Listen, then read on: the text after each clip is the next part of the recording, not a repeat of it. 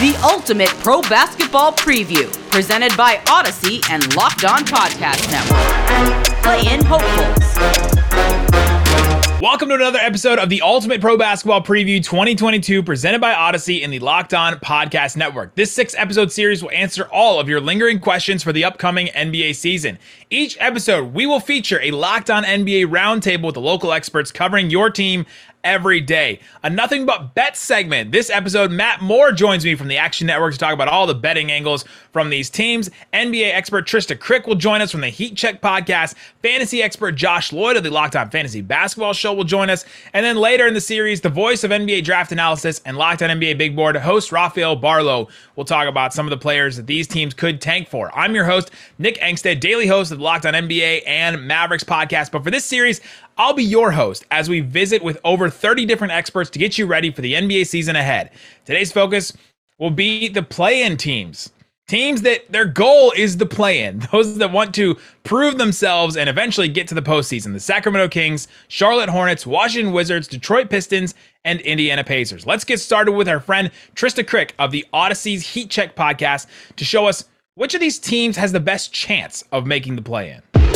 First and foremost, I think you have to kind of look to the West because I think there's a lot of competitive, uh, like sort of versatility there. You saw the Pelicans make it to the play-in, and they started off like one in twenty. So I would start first and foremost and take it to the West Coast. This is gonna sound really gross, and it's gonna sound like I'm pandering because I'm very, I'm very connected and, and beloved within the Sacramento Kings fan base. And I might be insane. I might be insane, say test me for some sort of LSD or drugs, but it feels like it's the Kings. It does. No, it does. If Keegan Murray can be who we know he has the potential to be this year, which is rookie of the year, right? A guy who can get you 25 points on any given night, be a really good defender, a really good sneaky rebounder. Uh, if Mike Brown can get this team to actually buy into defense and they should be able to gel and find some level of mediocrity on defense, right? Because you're going to get a lot of very easy games because you got San Antonio and you've got Utah blatantly, aggressively, and disrespectfully tanking for Victor Wembanyama. So you're going to get a lot of those games from them that they're just going to hand over to you. That's going to happen in the East as well. And I don't think Sacramento is interested in the least in disappointing their fan base. I think they're trying to compete, right? I think that they have a lot of young guys who can score. They're going to be able to put up buckets. Kayvon Huerter, right? We know he can score. Sabonis, Keegan, Malik Monk off the bench. We know he's a little microwave. So if they can figure out a way to defend on any level and they can pick up easy games from teams that are very obviously trying to tank, I think they could sneak in like 10 seed. I don't think that's I don't think that's too crazy. All right, welcome back to the Ultimate Pro Basketball Preview 2022. This is the Play In Hopefuls. We are the Locked On NBA hosts. We cover our teams five days a week on each of our individual Locked On shows. On today's show with me, I have Brandon Scott from the Locked On Wizards show. I have Tony East from Locked On Pacers. I have Walker Mel and his sultry tones from Locked On Hornets, an incredible group here. We also are going to be talking about the Pistons and the Kings in this group as well. Gentlemen, let's start with this. What needs to happen for your team to make the play in? And I, I don't know if I can pick one that's the closest to make the play in, but maybe it's the team that actually did make the play in last year in the Charlotte Hornets. So, Walker, I'll start with you. What needs to happen for your team to make the play in? It's also the only team I feel like that got worse in the Eastern Conference of the teams that actually made the play in. You know, if they didn't get worse this past offseason or if they didn't improve, all the other franchises improved the, the previous offseason, right? Like, you had the Atlanta Hawks go for Dejounte Murray and trade a whole bunch of picks. Now you see even Cleveland get better. Detroit looks like it's a better basketball team. And here, Charlotte, after making the play in, they fire James Borrego because it wasn't enough, at least in their minds, considering who they had on the roster. And they get destroyed in the play in, mind you, for the second straight year. Actually, worse than the Pacers game the, the previous year. So no improvement there. um, what has to happen for them to make the play in? What's going to have to happen? Is they're going to have to find some adequate replacing of Miles Bridges, who I don't expect to play basketball for at least a very long time with the Charlotte Hornets team. And I don't know how that's going to happen. The, the ways that I hypothesize it could happen is Gordon Hayward staying healthy, but certainly can't set your clock to that. PJ Washington is down 20 pounds, looks more athletic. It, it, looks like PJ muscle watch season here. Everybody's in the greatest shape of their life in the off season. Seems like PJ has embodied that mantra. Do so we want do we want Hornets center PJ Washington to be down twenty pounds? Uh, something. Yeah, it, it's like if I guess not the small ball five PJ, but we do want four and three taking over for Miles PJ to be down twenty pounds. So you know, we'll see about the offensive load that he can share, but also LaMelo just can continuing to ascend up the NBA ranks. Is is, is he somebody that is a bona fide all star after getting there through the first alternate route last year? And can he actually flirt with an all NBA appearance? I, I, I'm not predicting that happens. I'm saying those are the ways that we can really see the Hornets get in there because right now Vegas has them at a 36 and a half over under win total. That's 11th in the Eastern Conference and it's probably about the right number to put for the Charlotte Hornets. So yeah, uh, it, it was a brutal offseason for them. I mean, absolutely horrific for them and it's why I'm we're in this uh in this group again. Play in hopefuls despite having made it last year and they fired the coach because they expect more. Do you think that play-in is the ceiling for this Hornets team, or do you think that they could go make make the playoffs maybe even this year? I think it's probably the ceiling because it's a seven seed, right? Like, yeah. if you go down the Eastern Conference, who are they better than? Who who are you know? Can you get them in a top six seed at the end of the regular season? It's hard for me to do that especially again like a lot of these eastern conference teams improved this offseason or made some type of move and the hornets the only thing they did was draft mark williams in the first round. Looks like he's kind of out of the rotation according to steve clifford as it Oof. stands currently. Yeah Oof. i know. Yeah brutal especially with the mason plumlee and nick richards as your starting and backup centers. And they brought back cody martin. Those are the moves. That's it. So it, it's not like that screams, hey, we're going to make a big jump into the six seed this year. Yeah, it's probably play in as their absolute ceiling. God, I'm just I'm just fully depressed. Let's yeah. Let's there's a nice primer for the play in hopeful group right there, guys. Take it away. Here's the baton. All right, let's move on to a, to a show that maybe has a little bit more talent on their team and could could maybe make a better case to make the play in. Uh, Brandon Scott from Locked On Wizards. What's the what's what what needs to happen for the Wizards to make the play in and then possibly the playoffs this year? Um, I see three main areas that will propel this team to hopefully get into the plan and maybe the playoffs. Um, one, defense. Uh, this team was not very good defensively. You know, I um, you know, with the recent trade uh, for Monte Morris and Will Barton and Delon and signing Delon Wright, you know, I think the defense will get better.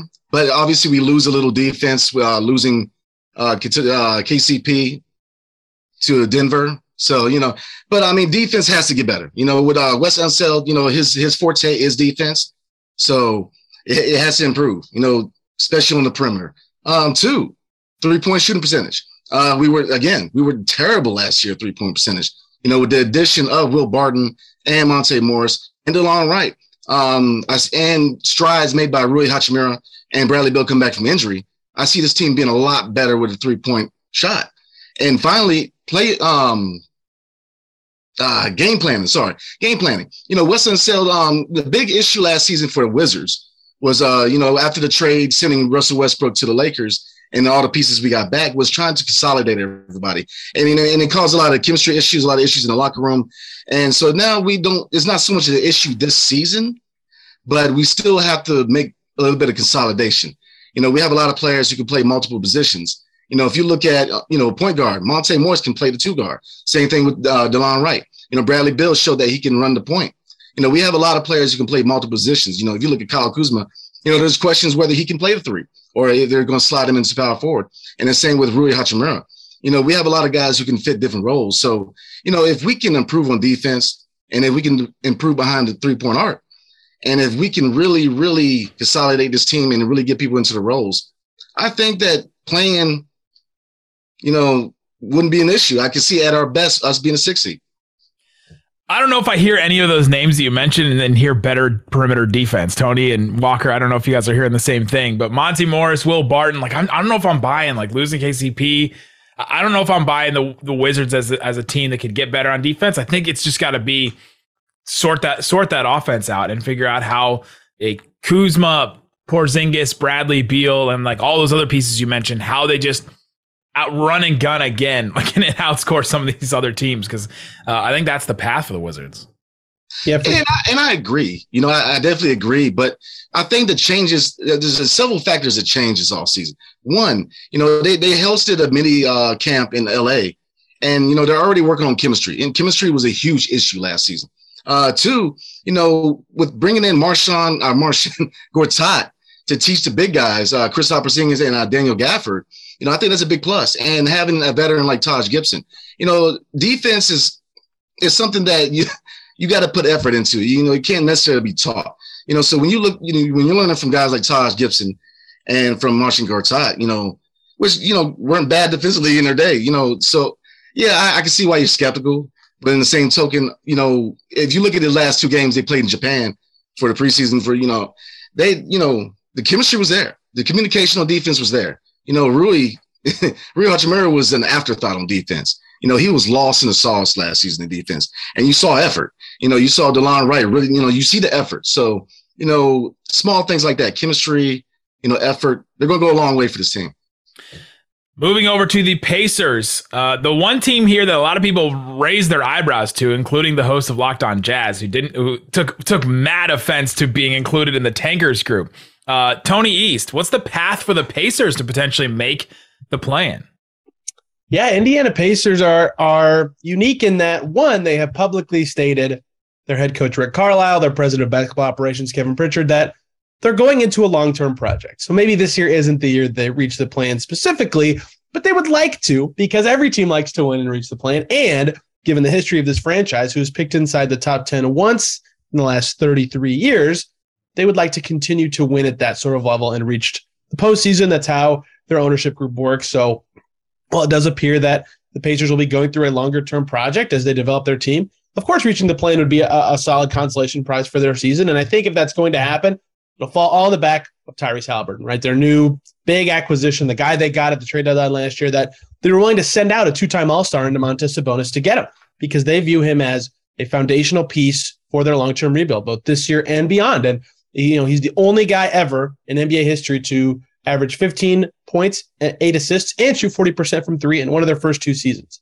Everybody else who's been about 38% in those numbers has been an all star. Mark Price, Trae Young, Darius Garland for some recent examples. So, you know, he's tr- trending down that path. If he can take that step this year and some of their younger guys step up, this team, along with Miles Turner, uh, one of their returning centers, who who knows what his future is, but they have the pieces in place to potentially take that step forward on the back of Tyrese Haliburton, their franchise point guard. There's a couple other teams that are mentioned in this episode that we don't have represented here. Um, the Sacramento Kings. Uh, Walker, I guess you and I could start talking about this. Um, Domantas Sabonis, you have you have De'Aaron Fox. They've added a bunch of talent recently. It seems like the Sacramento Kings are maybe the team with the best case out of this group to make a play in. Are you buying the Sacramento Kings potentially making a run at the play in this year and finally breaking their playoffs their playoff streak, which is now the longest in sports as a as much as a playoff drought? Do, do we count that being broken if you get a nine or a ten seed and reach the play in? Does that count? Does is it a postseason drought? What's the actual what's the actual uh, record? You know, I I don't know if you want to count it. Um, but if if it does count, then sure, this could be that year. Especially if you look back at last season, the Spurs are the team you're going to bring back out. Now the Lakers, depending on you know how much faith you have in that organization right now, LeBron James and Anthony Davis healthy is a good start to get into the play-in tournament compared to any other team that was on the outside. But Minnesota got better. We know Pelicans. Speaking of yep. muscle watch season, Zion baby looks like he's down about 50, right? Maybe PJ Washington's got some work to do before he catches Zion. So it looks like the Spurs are the team you're looking at. Also, Jazz, you know, they would start coming back to the pack. So there's a little bit more cushion for the Kings to reach uh, one of those top 10 spots. Yeah, I, I, probably do think it comes down to them. think you're right. It, it, it, they have probably the, the best shot, um, you know, certainly in the Western Conference. But, you know, Washington too. Like I, I like some of the talent that they have there. Um, and, and with the Hornets, it's, not it's not crazy to think that the Hornets could get there, but with the Kings, I, I kind of agree with you. It's probably them that if you were forced to put some money on a franchise to make it out of the groups we're talking about, yeah, Sacramento. You know, as as contradictory as that may sound, Sacramento might be your best bet. Tony, are you buying Sacramento and what Domantas Sabonis and De'Aaron Fox could bring? They bring in Malik Monk. They have Kent. You know, they they bring in Kevin Huerter. They try to infuse more talent. And they're always like this win now team that everyone ho- like wishes should be in the tankers, but they never seem to be. Yeah, you know, uh, they'll be hard to defend with all the lefty star power they've got out there. But in general, uh, the the interesting thing about the Kings is like I think Walker nailed it. The West is kind of like ten good teams at the moment, and so Yeah. if you are if you are pushing for that play in, you know, maybe you can. Portland's going to be one of the teams trying to get in there that wasn't there last year, as are the Lakers. But like he said, the Jazz and the Spurs look to drop out, so they're going to be right in the mix. There's not that many teams going for what they're going for, so they obviously are going to have a good chance. De'Aaron Fox should get better, especially having the ball more often. He averaged almost 29 points per game after they traded away Tyrese Haliburton. Davion Mitchell should get better. Sabonis with an offseason in Sacramento should get better.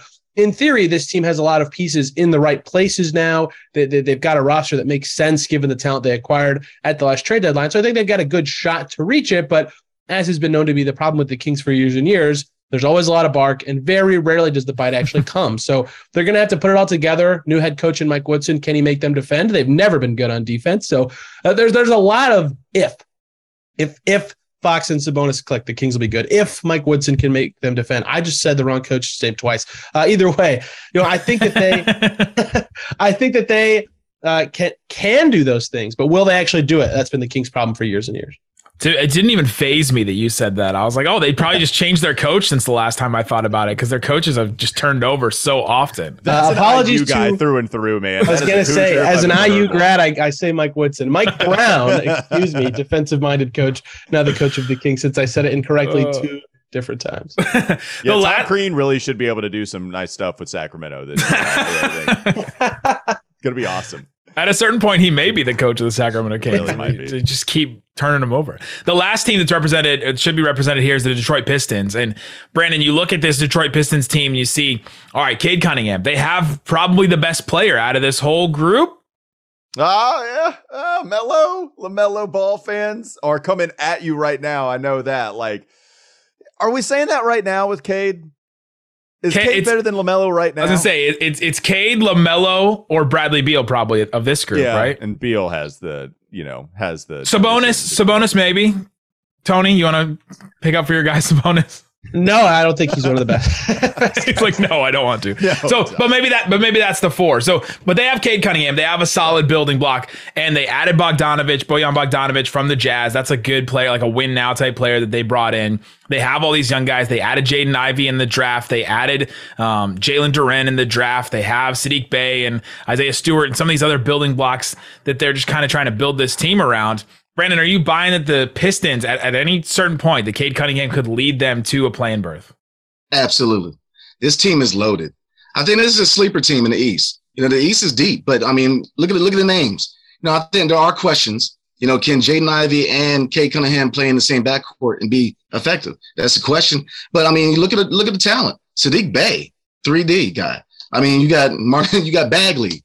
You got, I mean, you know, Isaiah They, Stewart. I they mean, this do team- have Bagley. That is a that is a player. this is a deep team, and they're deep, and they're young, and they're hungry. So absolutely, I have them as a playoff team. To be totally honest with you. You're feeling them as a the, the problem with both of these conferences really is just, there's just so few spots. Like I think Yeah. this this team, the Pistons, I think the the Hornets, I think all these teams really, the Kings especially, are just hoping on one of those top ten teams to have some kind of crazy injury or fallout. And it usually happens. Like every year, there's probably one or two teams that we look at and say, "Well, dang, I, we all had the Lakers last year penciled in as at least a play-in team, and they ended up not making not making it at all." So you start looking at it that way, but. There you go. That's what needs to happen for all these teams to make the play in. Coming up, we will talk to all these hosts about what the move is next. What's the future for these teams throughout this season, the trade deadlines, the draft coming up. What do they need to do to get out of the, even the play in hopeful and eventually become a playoff team? We'll talk about that coming up next. Coming up, it's the Josh Lloyd Fantasy Minute, the biggest names from the play in hopefuls group that you should keep an eye on this fantasy basketball season. Sacramento.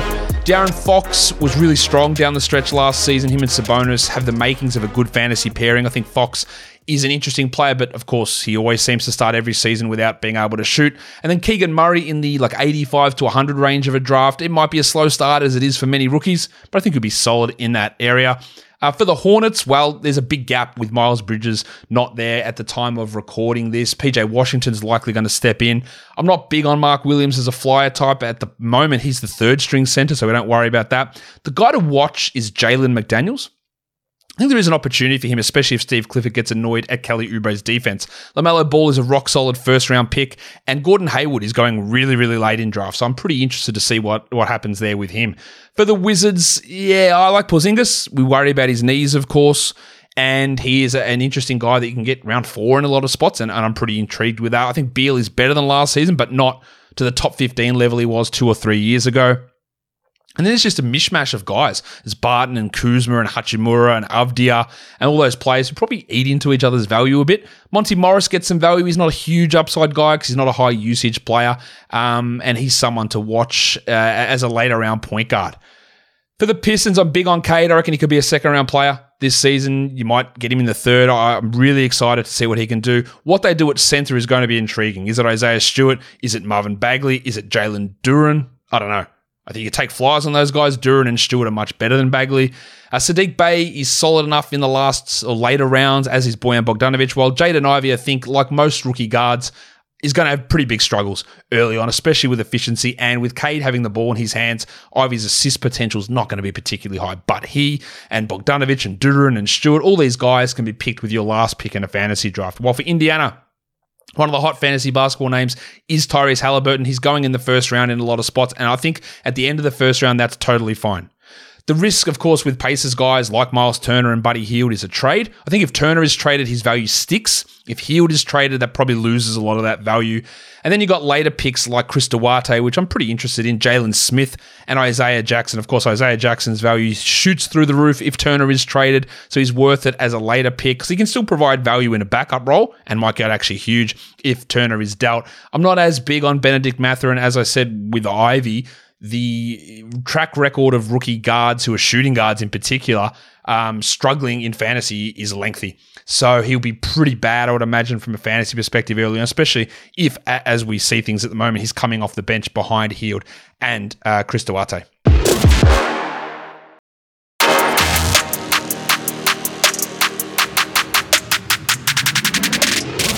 For being here for another episode of the Ultimate Pro Basketball Preview 2022 presented by Audacy and the Locked On Podcast Network. Before we continue with our Locked On Expert Roundtable, here's Audacy's Trysta Krick of the Heat Check podcast on which of these teams are one step away from playoff contention. I think it's tough, right? Because you could easily just say Charlotte because Charlotte's been a playing team, but boy, are they a disaster. We have no idea what's going on with Miles Bridges, whether he's ever going to play basketball again, whether Gordon Hayward's ever going to be healthy, how that whole thing is going to work with, you know, Steve Clifford coming back again. So I'm just going to table all expectations for them, even though they've been in the play-in not, not that long ago, right? I think you have to say, Okay, what were the Indiana Pacers who were very clearly rebuilding trying to do this offseason? They were trying to get DeAndre Ayton. Can they still get DeAndre Ayton? Absolutely. Did it look like Ayton wanted to go to Indiana? Absolutely. Is it possible in January for them to make that move if DeAndre Ayton wants it to happen? Yes. So I think that's the move. Like you look at Ben Mathurin, you look at, I know Chris Duarte, I know he's not going to be like a, a, starter necessarily, but this is a, a guy who can get you some buckets as well. You've got Hallie who's in the mix obviously Miles Turner probably not going to be there long term, but you've got some pieces here, and I think that they're really interesting if you added them with Jalen Smith already to play four, and then a, a, guy like DeAndre Ayton, who they have played together for Phoenix. I think then they're actually a team that could very easily get into the plan. But Ayton's not somebody that you can just pick up off the street. That's going to be a big move that they'll have to make. But that's the move. That's that's the move that they were very clearly trying to do, and that's the move that I think is still on the table for them.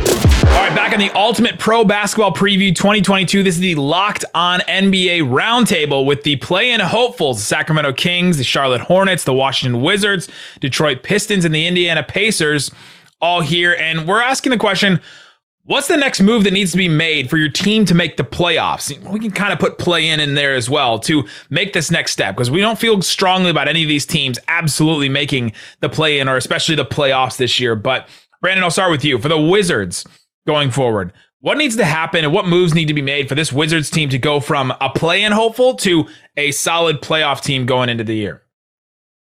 Um, I see two things that need to happen. One, we need a consolidation trade like I said, we have too many guys, especially at the three and four positions, that are fighting for minutes. Um, we, you know, this uh, Tommy Sheppard has been very reluctant on moving on from any of these young guys. You know, Corey Kispert, Rui Hachimura, um, Johnny Davis, uh, Deni Avdija, you know, and I think he needs to be a little, you know, take a risky move, you know, because, you know, while, you know, me and Ed, we always say um, it's not really a big three, it's a solid three. You know, Chris Porzingis, I think if he's if he's healthy, you know, health has always been the issue. I get it, you know, but you know, the talent's always been there. And you know, Bradley Beal, you know, now that he has a point guard who's going to push the pace and be a distributor, he can slide back into the role that he's been, you know, made his money with. You know, John Wall, Russell Westbrook, they they pushed the ball and they allowed him to be more of a scorer instead of trying to be a distributor.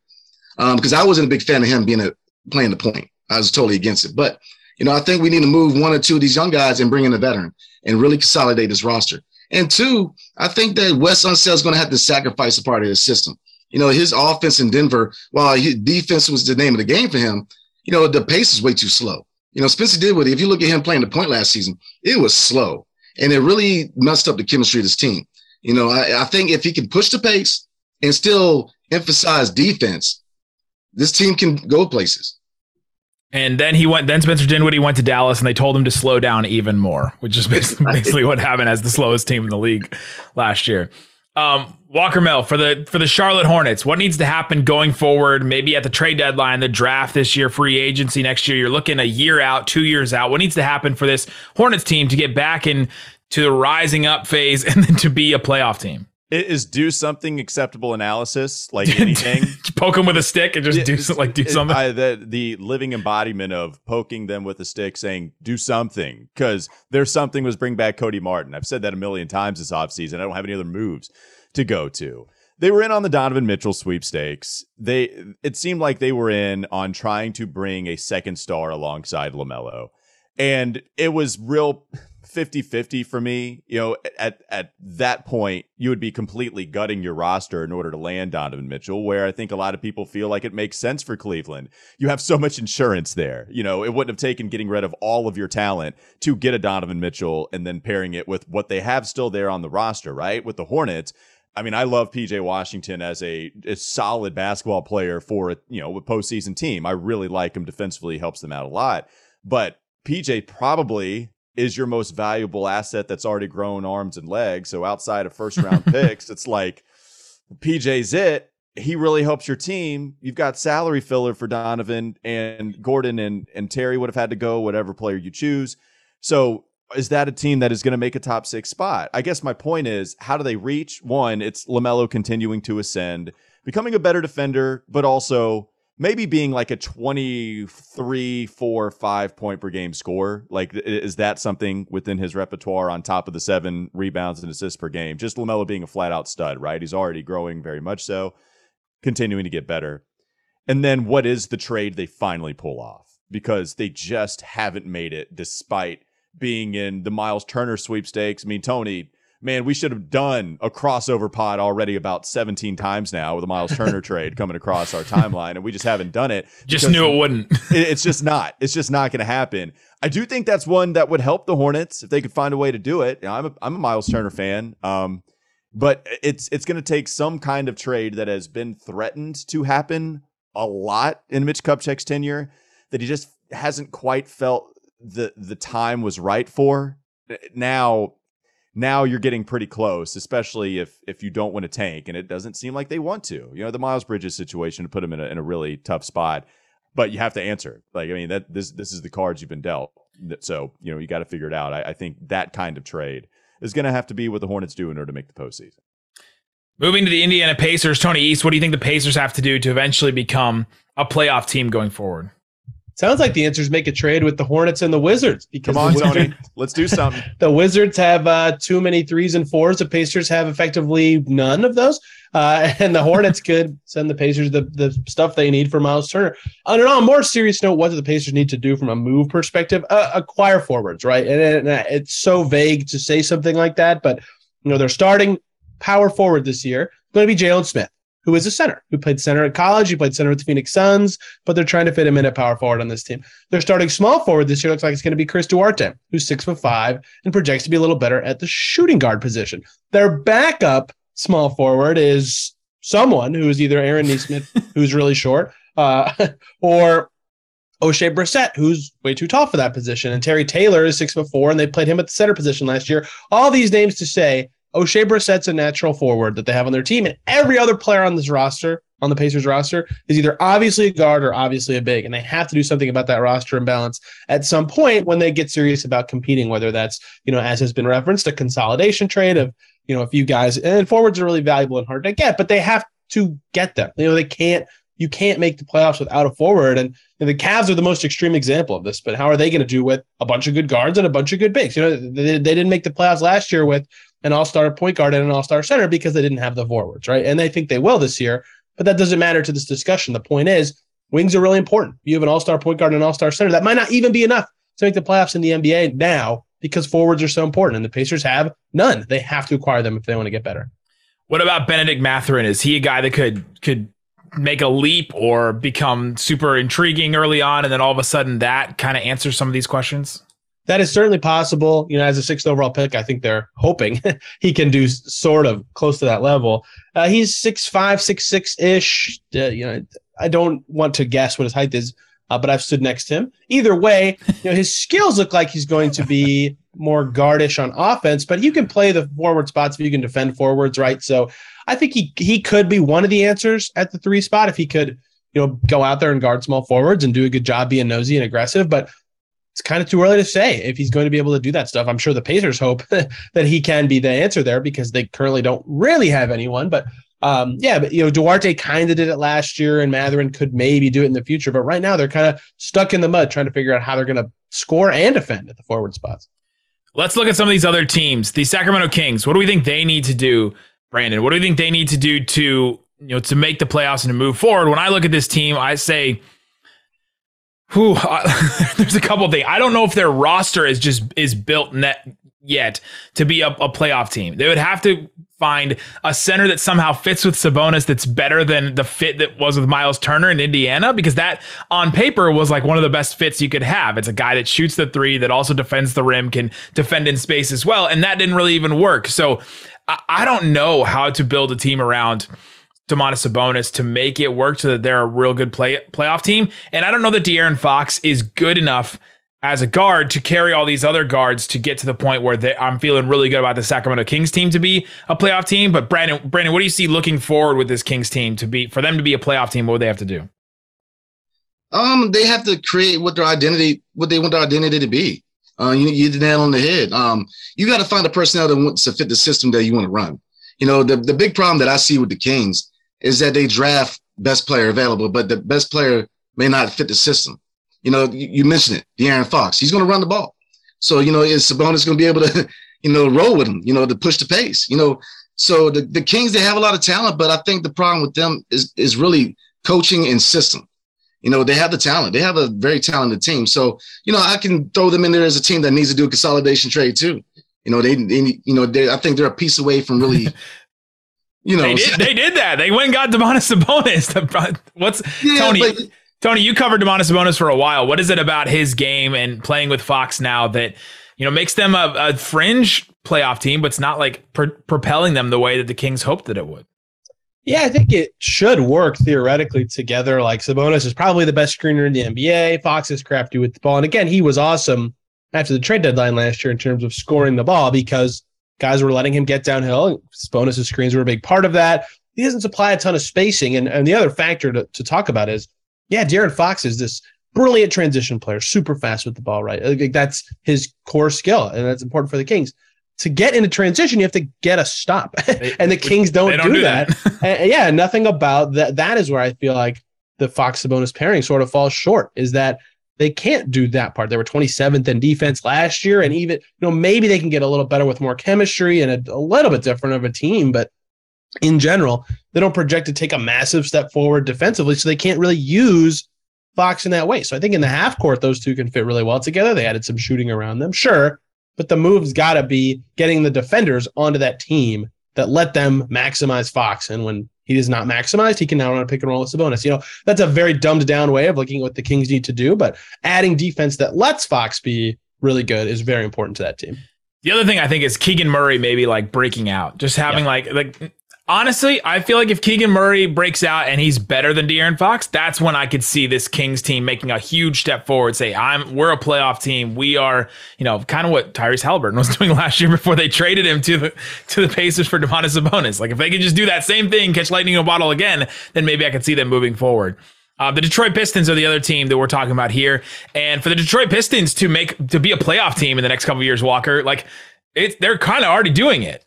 Uh, oh yeah, I mean it, it's internal improvement for them, right? Like notice how we all kind of said maybe make a trade, and I know Tony with the Pacers, you're kind of in this long rebuild, trying to figure out they're going to make a trade at some point with Turner. I don't know. We we can do that joke a million more times if we want, but with, with, with, the Detroit Pistons, hold on, Shams just reported about a possible Turner trade to some destination at some point. Maybe locked on now. Stay tuned. We're yeah. all uploading our videos. Um, but when we talk about the the Pistons are are pretty clearly the most exciting future team in this group, right? Like because there's just so much unknown, and you just maybe guess that Cade Cunningham is the best player in this group at that kind of young age. At least he's in the conversation. So to have him to go ahead and get Jaden Ivey, who I loved in the pre-draft process, and of course everybody else did. There's a reason you're a top five pick, and then to also have Jalen Duren, who I, I kind of wanted here mm-hmm. in Charlotte. Yeah, we did for five seconds and then traded him, so that was fun. I'll never forget those five minutes that we had him. Um, yeah, like Detroit having those guys a part of that core with Saddiq Bey, who just seems to be a perfect fit. Yeah, like it. It, it kind of reminds me a little bit of Cleveland. Do they have a team this year that might just be ahead of schedule and surprises people. You know, eventually the Cavaliers they fall back to the pack and then finish in the play in at nine. But they were up there in the top six for a while. Yeah. And you know, they have an injury like Ricky Rubio hurts them, you know, um, just having a a backcourt veteran to help and facilitate. Is Detroit somewhere in that neighborhood to where maybe they don't finish as a top four seed halfway through the season, but are they here solidly in the mix in that play-in group? And hell, I mean, Brandon, you talked about them actually making an outright playoff spot. Like it's not crazy to think maybe they could be ahead of schedule. And of course, that only means bad things for my Charlotte Hornets, where eh, you know LaMelo, PJ, Mark Williams, Jalen McDaniels, like you have some young talent. You can for sure have internal improvement, but I don't see this team making a top six spot without making a trade. I could see that with Detroit you know, making maybe like a, a small veteran trade here or there, but mostly it being predicated based off internal improvement. Definitely the most projectable team for sure. We can look at that team on paper and just say, oh, I can see where this team will be in three or four years. And that's probably a playoff team going forward. If Cade develops the way we hope, if Jaden Ivey can break out and be, you know, what we, what everyone hopes the top five pick can be, Jalen Duren and all that. Uh, this you know is what, you know what the Pistons remind me of this year is the Atlanta Hawks that year that they had a rookie, um, a rookie Trae uh, DeAndre Hunter start. No, Trae Young second year, rookie DeAndre Hunter, rookie Cam Reddish, right? Second year John Collins. You know, they, they were all lining up at the same time, and they won like, uh, you know, that was a shortened season because of COVID, but they were on like a 28 win pace team, and then boom, they make the conference finals the next year. I feel like this is that Hawks season where all those dudes are young and they're ready to play together, and then the Pistons next year it all meshes and they look really awesome. That's what I think. Yeah. Interesting. You can see that. You can see all the talent start to starting to come together for that team. This has been the play-in hopefuls for the NBA. The Sacramento Kings, Charlotte Hornets, Washington Wizards, Detroit Pistons, Indiana Pacers all have a locked on show that covers their team daily on YouTube and on podcasts, wherever you get your, your podcasts. So go ahead and check those out. Thanks so much for hanging out with us, and uh, we'll continue on with the ultimate pro basketball preview 2022. Up next, it's nothing but bet. Which play in hopefuls can get it done? Matt Moore of the Locked On NBA and the Action Network is here to help you win some cash with some betting angles that you need to know. Continue on the Ultimate Pro Basketball Preview 2022 presented by Audacy and the Locked On Podcast Network. I'm joined by Matt Moore from the Action Network and Locked On NBA. We're talking about the play in hopefuls teams. These are the teams that they got some hopes but their hopes kind of only like land at the play in. If they can get to the play in, that'd probably be a successful season for them. Let's start with Oh man, the Charlotte Hornets. Their over under win total is 35 and a half after making the play in the last 2 years and getting dominated in the playoffs the, play in the last 2 years. Um, no Miles Bridges probably for them this year. Just a really rough offseason overall for that team. What's the best bet for the Hornets? So I bet the under. This opened 37 and a half at some spots, which is where I grabbed it. I think it's still good at 36 and a half. I think it's still good at 34 and a half. I think it's good at any number. I've also bet the Hornets for the worst record in the National Basketball Association. Mm. Because if you're going to tank this year with Victor Wembanyama and Scoot Henderson making plays and highlight reels, why not go all the way? You know, I, I like the hire of Steve Clifford. I, I generally do. And Clifford's 2 and 0 in his uh, to the over in his first season with the team. He gets buy-in. He coaches discipline that was a big reason that they brought Clifford on board. Was basically it wasn't that Borrego was bad with the X's and O's. The X's and O's actually under James were pretty good, but the locker room was pretty much a mess. They had no discipline. So they bring in Steve Clifford, who's going to bring in a professional atmosphere, professional attitude, and I like Steve Clifford a lot. Do not like this roster. And at some point, they've been trying to shop Gordon Hayward for essentially two years. I've heard him brought up consistently in league circles for two years as a guy, quote unquote, likely to be moved sometime in the future. Now they haven't been able to move him because of the injury history, but at some point the contract will get small enough for him to get moved, and then they take a real hit. Terry Rozier has played great for the Hornets, but when I'm talking about Terry Rozier is like, wow, he's like a shining star there for what they have. That's a bad sign. I also didn't like the way LaMelo Ball played last year. Um, I don't have any reason to think that he's going to shift gears defensively or that they're going to be decent at all. Their roster isn't built to play well defensively. Steve Clifford said, like, oh, we got to play fast. This, this team is built to play fast. Clifford teams have never played fast. So there's going to be a lot of tension there between trying to get this team to play defense with a bunch of young guys that don't know what they're doing and then also trying to run the ball and play offensively. That combination, I think, is going to be difficult. I, I like the under on this team a lot. Now, I was off on them last year. I was absolutely well off on them last year. I was I thought they were going to be under. They went way over the more you kind of look at it, though, as far as the season went along, a lot of reason to think that they're due for a regression. The value it's under or nothing when it comes to the Hornets. Mm. Their biggest their biggest weakness too was like at center. They go and they draft Mark Williams, and like reports out of Charlotte is he's not even in the rotation at this point too, which is not really a good sign for the Hornets right now. So lots of bad signs going in the Hornets direction. So Matt saying the under. Um, the Washington Wizards are kind of a, a team that I don't know, they're just kind of hanging out in their area. Their over unders 35 and a half too. It's like not bad vibes, not great vibes. Bradley Beal still there, resign, Porzingis, Kuzma, Rui. They got a lot of dudes, but what's the bet for the Wizards? I like the over. I like the over Hmm. quite a bit. Um, I'm not, I haven't bet it yet. We'll see if the market really kind of hammers them if they go the other direction. So there's a chance that this could be the team that goes the other way, right? And just completely tanks out and tries to get Bradley Beal, Victor Wembanyama. Uh, I don't have any confidence that if things get tough, Victor, that Bradley Beal is going to stick around. Um, and by that, I mean, like, just signed his extension, so he won't be traded. But he's proven that he'll put his health and his situation and is totally willing to be like, oh, played 40 games. My work here is done. and so, and that's fine. Take care of your body, get that bag. But the baseline for this team, I think, is it, it's a buy low spot because so many of these guys in the rotation Kyle Kuzma, Will Barton, Monte Morris, Rui Hachimura, uh, Kristaps Porzingis, who Nick, you know from his uh, stellar and, and well received time in Dallas. you have bring Um, that up. A lot of those guys are just solid. Like they give you some good stuff, but the injury risks here are very real. There's a reason to stay away from it, it's the injury stuff. They just might get completely hurt. Beal's out, Porzingis is out. They can't stay above 500. They reverse course and shift down. But if you tell me that they're going to have decent health and actually pursue a playoff spot, if if ownership is like, I want to make the playoffs, I think this team goes over. It's a low number for a veteran team. Those to me are buy low spots. I like the over a little bit for the Wizards. The Sacramento Kings made some big moves last year. They traded for Domantas Sabonis. They added some free agents this offseason. Their over under right now, as I see it, is 34 as a win total over under. For a team with two like pseudo all star type players in Fox and Sabonis, 34 seems so low to me. What's the bet for the Kings? My biggest bet of the preseason is the Mm. over on the Sacramento Kings. Let's- Wow. let's go. Finally. Finally. Matt Moore doesn't hate your team, Sacramento. Um, it's it's not that I love the team; it's that I love the number. So, a couple things here.